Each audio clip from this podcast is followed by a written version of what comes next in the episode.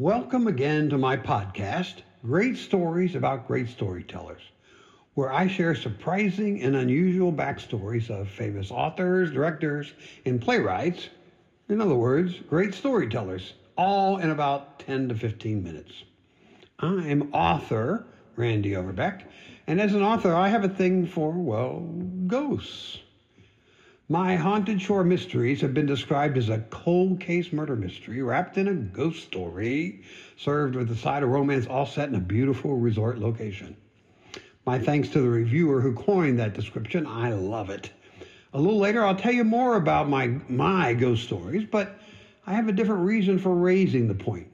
I start with this tidbit about ghosts because my interest in the spirit world is one thing I have in common with this episode's great storyteller, Sir Arthur Conan Doyle. If that name isn't one you immediately recognize, his fictional invention certainly is Sherlock Holmes. The author, Sir Arthur Conan Doyle, 1859 to 1930, wore many hats but was first a doctor and a man of science. In fact, even though he lived a hundred years ago, I think as a doctor he'd fit right in today. For one thing, he was a staunch believer in compulsory vaccination. He wrote several articles advocating vaccinations and denouncing anti vaxxers. that's all I'll say on this topic. But he also studied biology and ophthalmology, that's the study of sight, and even served as a ship's doctor on a Greenland whaling ship all of which no doubt provided fertile soil for his imaginative tales. And Doyle, who wrote some of the most famous detective stories ever, had no professional expertise or formal training in investigations. Still, he was a fervent advocate for justice and used his own time and resources to investigate two closed cases. Immigrants in England who had been convicted but Doyle was convinced were innocent. By the way, our author had no personal connection with either man. Doyle must have been pretty good at this. In both cases, his work led directly to getting the two men exonerated and released. Oh, and the ghost part? Even as a man of science, Doyle was convinced of the existence of ghosts. He was a founding member of the London Society for Psychical Research, a group of professionals and intellectuals who were dedicated to tracking down poltergeists. He also became a member of the famous spiritualist group, the Ghost Club. This club, launched in London in 1862, claims to be the oldest paranormal investigating organization in the world and has counted other famous writers, such as Charles Dickens, among its members. Yes, Doyle is a man after my own literary heart. A medical doctor, an amateur investigator, a spiritualist, and a very prolific writer, Sir Arthur Conan Doyle was certainly an interesting character himself, almost as interesting as his famous invention, Sherlock Holmes.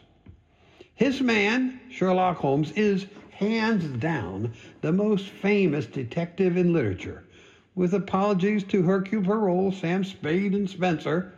I love all three, by the way. Although Holmes is not the first such fictional detective, that would be Edgar Allan Poe's C. Auguste Dupin. More about Poe in an upcoming episode. But Sherlock Holmes is so famous that by the 1990s, there had already been more than 25,000 stage adaptations, films, TV shows, and publications featuring the detective. Yes, someone actually had counted them all up. And there have been hundreds since then. The last few years, Sherlock Holmes has experienced another renaissance with the 2009 movie starring Robert Downey Jr., the BBC series starring Benedict Cumberbatch as the modern incarnation of our hero, and the recent CBS series Elementary, which moved a modern Sherlock Holmes to New York City and partnered him with a female Dr. Watson. According to Guinness World Records, Sherlock Holmes is the most portrayed literary character, not simply detective, in film and television history.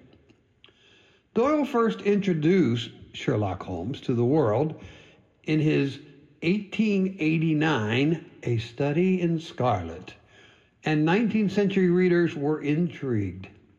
By the time Doyle fleshed out his fictional detective in a run of short stories, Sherlock Holmes, the eccentric but extraordinary detective, had developed quite the following. The interest was so high, Doyle was paid, and paid quite well for the time, to portray Holmes in a total of 56 short stories, published mostly between 1887 and 1893. But after all this success and money, Sir Arthur Conan Doyle did something most authors would never even consider. I'll tell you about that after I share a message from this episode's sponsor. Authors, do you struggle with book marketing? NN Light's Book Heaven is the heavenly place for authors and readers to connect, discover new books, and share their love of reading. NN Light Book Heaven has been in business since 2015 in the book industry for a combined 60 years and has the social media reach of over 60 million. NN Light Book Heaven is the place for book promotions, and they do it all at affordable prices. Authors, what are you waiting for? Go to their website right now, www NN Lights with an S, bookheaven.com. Now, back to our author. This episode's author, Sir Arthur Conan Doyle, experienced incredible success with his Holmes work and, as I mentioned, made more than a little money. The more Holmes stories he wrote, the more readers wanted. Most authors would be thrilled to have created such an unusual, memorable, and popular character but not Doyle.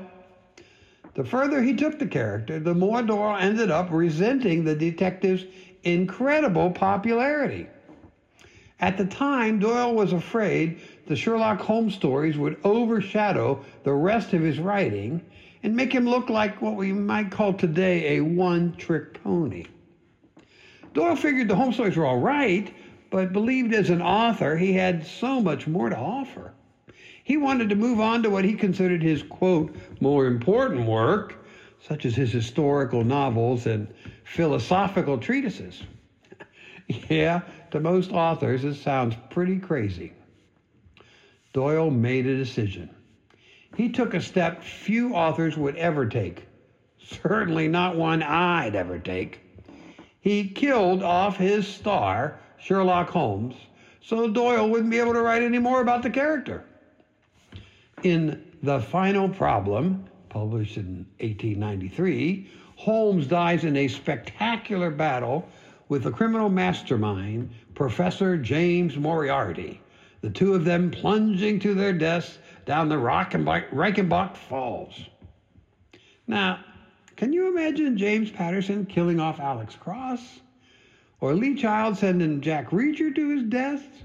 Or Agatha Christie murdering Hercule Poirot? Not hardly likely. But that's what Doyle wanted, and he figured Holmes' heroic death in the waterfall ought to accomplish it. He could not have been more wrong. Readers of The Strand, uh, the magazine that published the Holmes stories, were so upset that more than 20,000 canceled their subscriptions when the Holmes stories came to an abrupt end. 20,000 lost subscribers in 1893. Legend has it that Londoners were so distraught about Holmes' death, they wore, they wore black armbands in sympathy for their fallen hero. The public pressure mounted and became so great, Arthur Conan Doyle eventually gave in. Eight years later, he brought Holmes back in The Hound of the Baskervilles, often regarded as the best Holmes tale, and one that dealt with ghosts, by the way. Uh, to make it work with his dead hero, Doyle sets the tale prior to Holmes' fateful duel with Moriarty. But even this novel was not enough to satisfy readers' hunger for still more Holmes escapades. Over the next several years, Doyle published four more Holmes stories The Adventure of the Empty House, The Adventure of the Second Stain, The Adventure of the Lion's Mane, and finally, The Last Bow. Even though Arthur Conan Doyle believed, and by the way, many critics at the time concurred, his writing of his later historical novels was better and more skilled, nothing else Doyle wrote captured readers' attention like the adventures at 221B Baker Street an, invest, an, an address that doesn't exist, by the way. Today, today, no one besides his most ardent fans could even cite one of Doyle's non Holmesian works. So, what do we take away from this lesson?